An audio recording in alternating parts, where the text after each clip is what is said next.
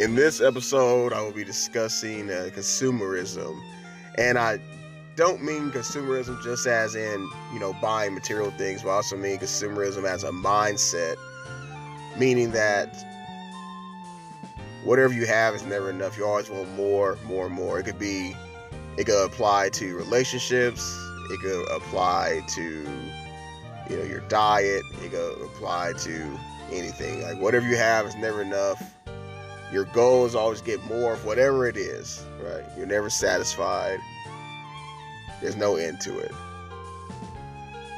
And there's a direct connection between the consumerism in society for material things and the consumerism mindset that people take in other aspects of their life.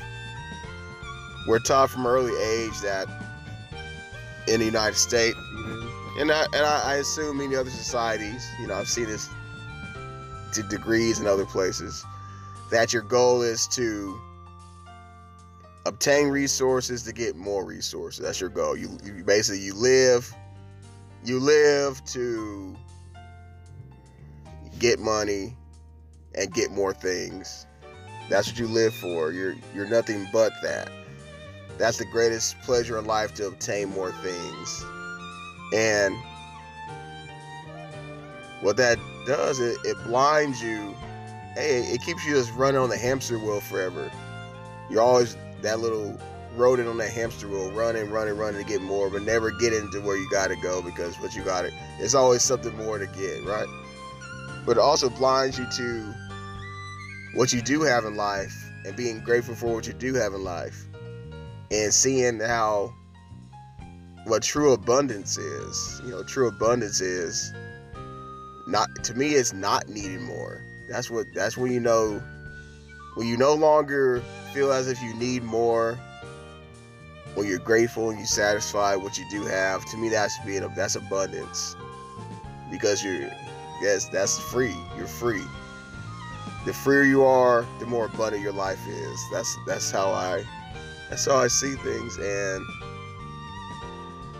we all get caught up in uh the daily grind. We all get caught up in the daily distractions. I would say that we do get well, myself, everyone included.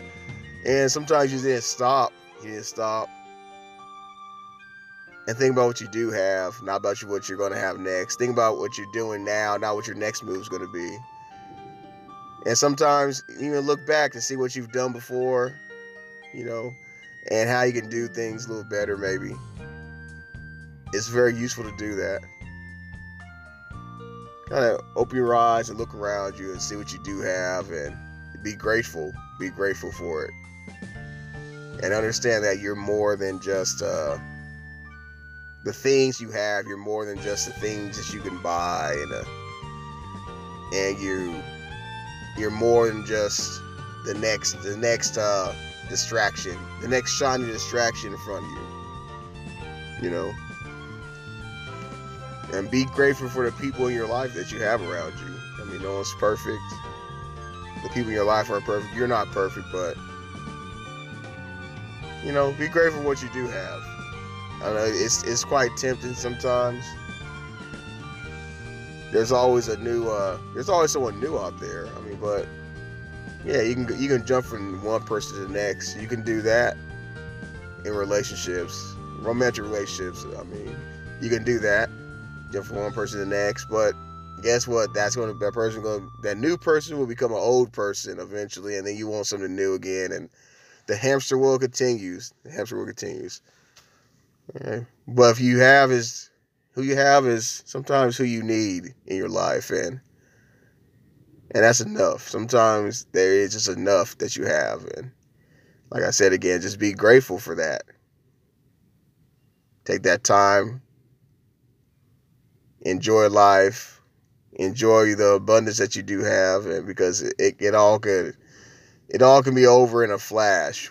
There's nothing guaranteed in this world. So while you have it, enjoy it. Count your blessings while you have blessings, because many people have far, far less than you. And that was it for this one. Short and sweet for this one. Uh, stay tuned for what's coming up next.